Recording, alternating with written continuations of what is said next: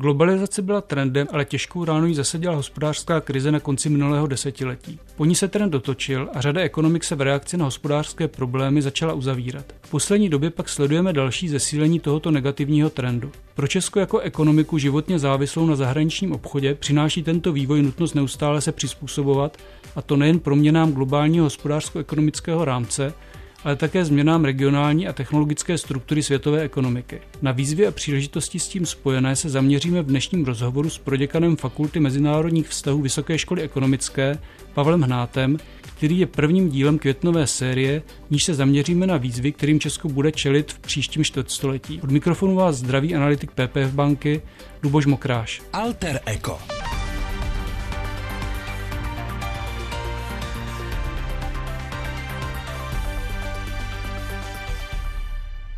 V úvodu jsem zmínil měnící se prostředí mezinárodního obchodu. Které z trendů podle vás ztratily nebo aktuálně ztrácí na důležitosti, u kterých jejich význam přetrvává, a identifikoval byste i nějaké nově vznikající, které by mohly mít zásadní význam v příštích letech? Tu poslední globalizaci nebo tu její poslední vlnu charakterizují v zásadě tři velké trendy, které jsou vzájemně propojené. Za ten první bych označil peníze a jejich zdánlivý vzestup. Té poslední globalizaci se někdy říká globalizace finanční, protože skutečně vnímáme, že to, jakým způsobem se zmnožily peníze, jakým způsobem expandují do našich životů, je skutečně bezprecedentní. Na druhou stranu ten nárůst množství peněz neznamená zvyšování bohatství. Neoklasická ekonomická teorie to považuje za celkem logické, ale samozřejmě pro spoustu lidí je to takové překvapení, že vidí spíše rostoucí nerovnost, polarizaci, kterou v mnoha ohledech označují nebo domnívají se, že je pro ně nespravedlivá, a proto také vidíme v celé řadě zemí, regionů ty zdánlivě překvapivé a zvláštní volební výsledky, ze kterých jako liberální ekonomové nemůžeme mít radost. A ten třetí velký trend je vůbec ta úloha státu. Já se domnívám, že v té poslední vlně globalizace vidíme nástup některých nových praktik, některých nových velmocí z pohledu konzervativního Evropana, možná praktik hodně agresivních, a vlastně vnímáme, že ten stát se všemi těmi jeho mocemi a monopoly je v tom našem životě daleko, daleko citelnější. Který z těch efektů přetrvá? Určitě ty peníze. Samozřejmě, že můžeme dneska číst bestsellery o vzestupu a následném pádu peněz. Domnívám se, že i zde to bude určitá bublina, ale to, že ta finanční globalizace nadále jako neřízená střela bude tu světovou ekonomiku ovlivňovat, je, myslím, důležitý fakt. Co naopak ustoupí, je podle mě ta úloha státu, protože vnímáme všichni tu technologickou změnu. Každý z nás má dneska v kapse to, co bychom ještě před pár lety nazvali supermoderní počítač, a tím pádem i naše moc na ekonomické procesy, na peníze, na to, co bývalo doménou státu, se zvyšuje a zvyšuje. Je to konkurenci, a konkurence podle mě je vlastně motorem globalizace. S tím naprosto souhlasím. Vy jste se hodně zmínil o významu té finanční stránky globalizace, o, dá se říct, té politické stránce globalizace. Jaký dopad podle vás bude mít na mezinárodní obchod technologický vývoj, jako je nástup průmyslu 4.0 a s tím spojené tendence k pružnější výrobě, víc individualizované výrobě, k tomu, že v podstatě se ta výroba asi bude víc vracet zpátky do těch jednotlivých regionů? Na jednu stranu bych řekl, že každá vlna globalizace byla spojena s nějakou velkou technologickou změnou. To znamená, z tohohle ohledu zase nic nového pod sluncem. Průmysl 4.0 je samozřejmě velká věc. Já bych ho ještě spojil s internetem věcí, s robotizací, s tím, co jsem říkal o těch mobilních telefonech v našich kapsách. Vidím v tom velký potenciál pro malé a střední podniky. To znamená nejenom návrat zpět do ekonomik, ze kterých některé výroby zdánlivě vymizely, ale návrat od těch velkých globálních korporací zpět k malým a středním podnikům. A v tom skutečně vidím velký potenciál. Ty malé a střední podniky mnohdy jsou daleko pružnější, flexibilnější, a pokud si dokážou najít to dobré, pevné místo v nějakém globálním dodavatelském řetězci, mohou ho nepřímo řídit, ale rozhodně můžou tvořit tak klíčovou komponentu, že ho budou do značné míry ovládat. A tam vnímám i určitou možnost, jak i Česká republika by mohla daleko lépe využít svůj potenciál. K tomu se ještě za chvilku vrátíme, abych ještě na chvíli se vrátil k těm technologiím. V podstatě jednou z takových hnacích sil globalizace a zintenzivování mezinárodního obchodu v posledních zhruba 25 letech byl prudký rozvoj internetu a všechny ty možnosti, které s internetem byly spojené. Myslíte si, že internet už vyčerpal své možnosti, nebo je tady ještě další prostory pro jeho rozvoj a pro další zintenzivňování jeho úlohy v mezinárodním obchodě? Ten prostor rozhodně existuje. Vyčerpán ten potenciál určitě není. Pojďme se třeba jenom podívat na digitální vnitřní trh Evropské unie, o kterém se v posledních letech hodně mluví. Ani sama Evropská unie, a to mluvíme o seskupení 28 velmi bohatých na světové poměry a velmi sobě blízkých ekonomik, plně nevyužívá potenciál digitálního vnitřního trhu, ačkoliv na jedné straně Británie, částečně i Česká republika se snažili tuto kartu na evropské úrovni hrát.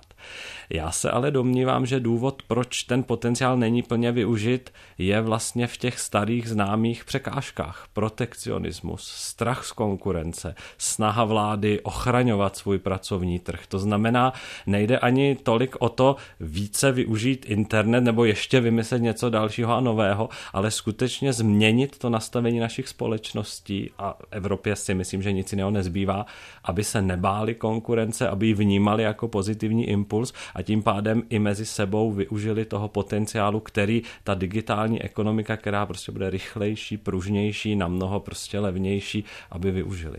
Je pozoruhodné svým způsobem, že právě v posledních letech a vyloženě v poslední době tady vidíme spíš opačné trendy.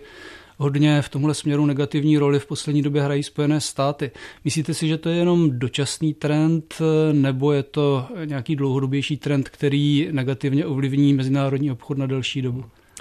Ten příklon k tomu, co bychom asi nazvali ekonomickým nacionalismem, podle mého názoru musí být dočasný, protože ekonomický nacionalismus je doktrína, která má omezené možnosti a sama ze své definice musí být dočasná. Proto já jsem zcela přesvědčen, že v dlouhém období nebo už v nějakém střednědobém výhledu tyto tendence musí odeznít. Prostě my se nemůžeme bát konkurence, my ji musíme vnímat jako impuls k dalšímu rozvoji. Když se jenom podíváme na to, jak dneska zpětně hovoříme o předchozích vlnách průmyslových revolucích, tak je to vždycky pozitivní a samozřejmě, že lidé tehdy měli stejný strach, jako některé skupiny pracovníků pociťují dneska, když se mluví o tom, že jejich pozice za 40 let vůbec nebude existovat. Ale když se na to podíváme z historické perspektivy, tak jsme rádi za tyhle ty etapy, kdy se lidé vzepjali k nějakému výkonu a skutečně něco nového vymysleli.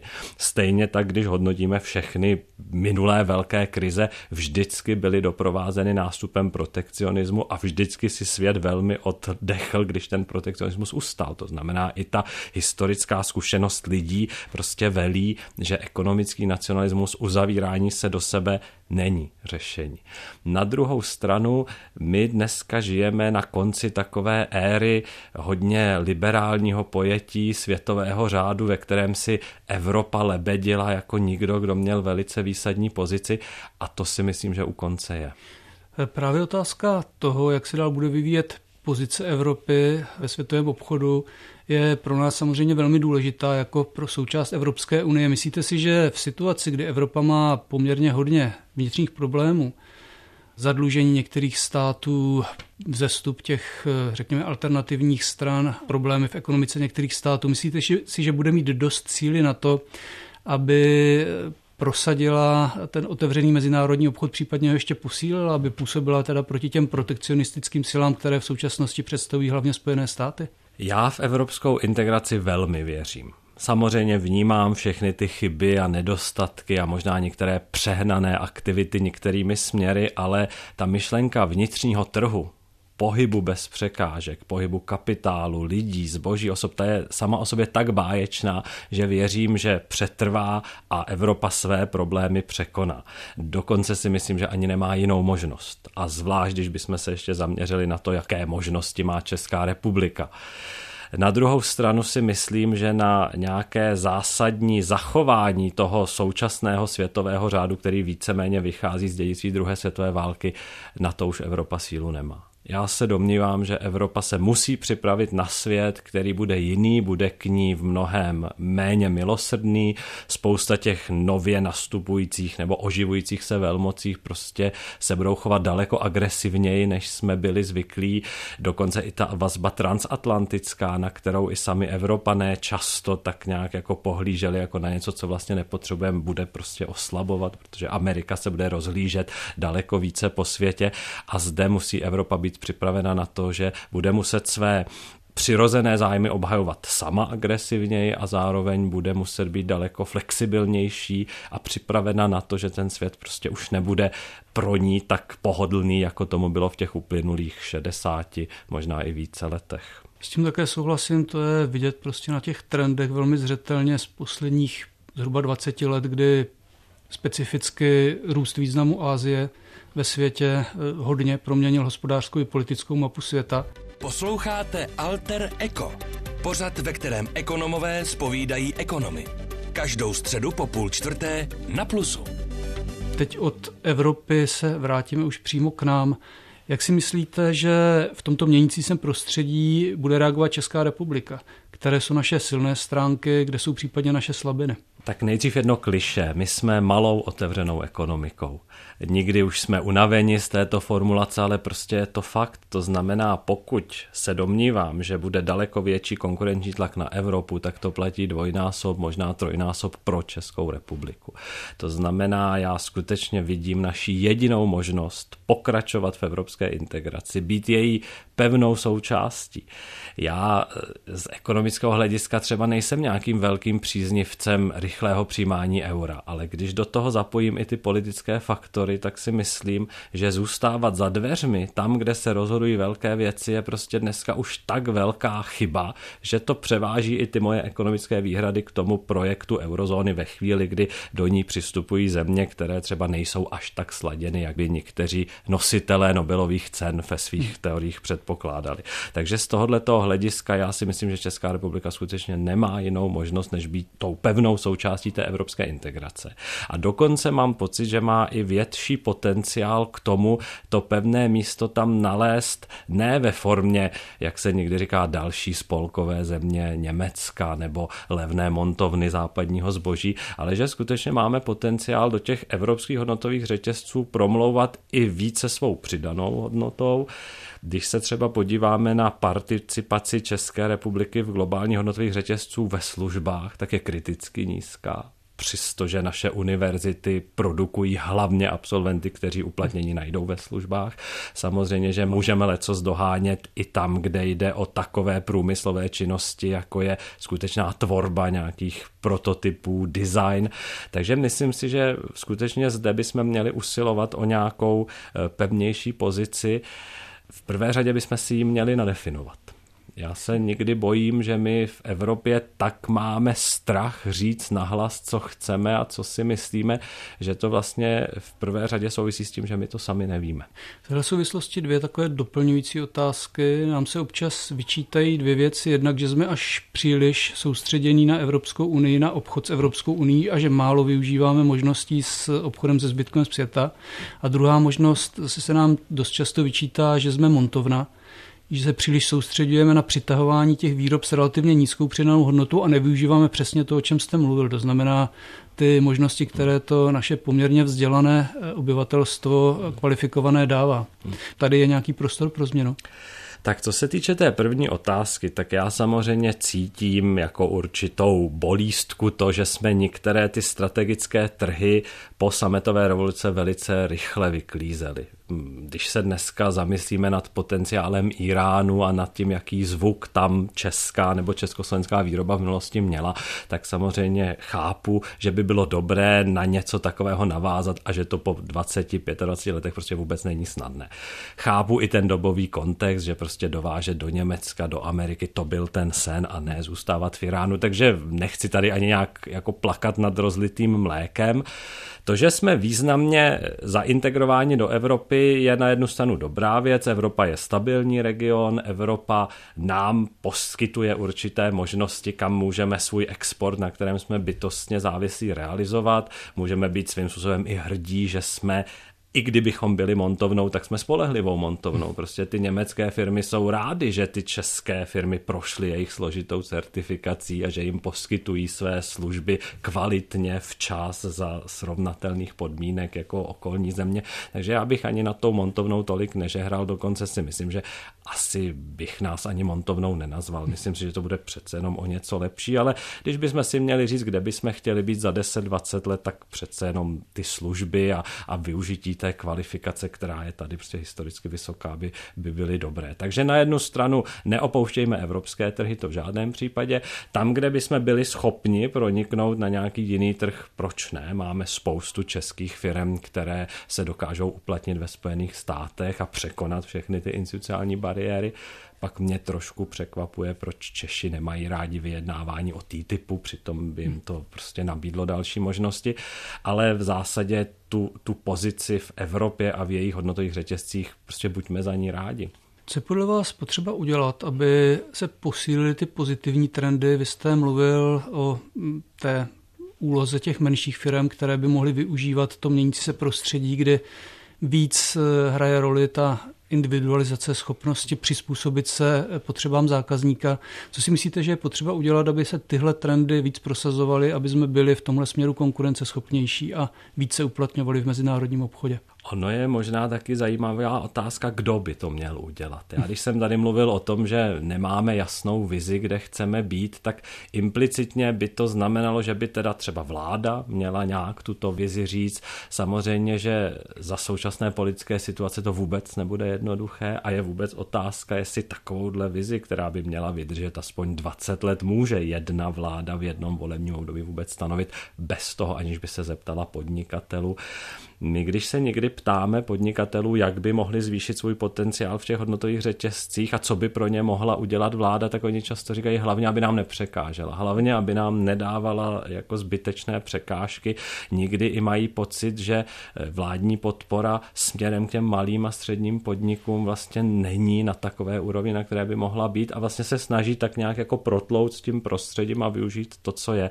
Já si myslím, že bychom měli daleko víc sdílet ty pozitivní příklady, aby si skutečně jak podnikatelé, tak třeba i absolventi vysokých škol uvědomili, že kariéra pro malou a střední firmu, která je jasně napojena na nějaký hodnotový řetězec, může být daleko rychlejší, daleko příjemnější, daleko kreativnější, než se nikde nechat zaškatulkovat do nějaké velké nadnárodní firmy plné standardů a standardizovaných procesů. Takže vlastně si jako uvědomit, že máme být na co hrdí. My Češi to moc jako neumíme, ale já si myslím, že ten dravý svět prostě nečeká na nikoho, kdo si není vědom svých vlastních kvalit a samozřejmě s pokorou potom hledí na tu budoucnost. S tím 100% souhlasím, protože Češi jsou známí tím, že jsou kreativní a přesně v těch menších firmách je daleko větší prostor pro uplatnění té kreativity než v těch velkých korporacích, kde člověk má to svoje zaškatulkované, vymezené místo a ta kreativita je omezená.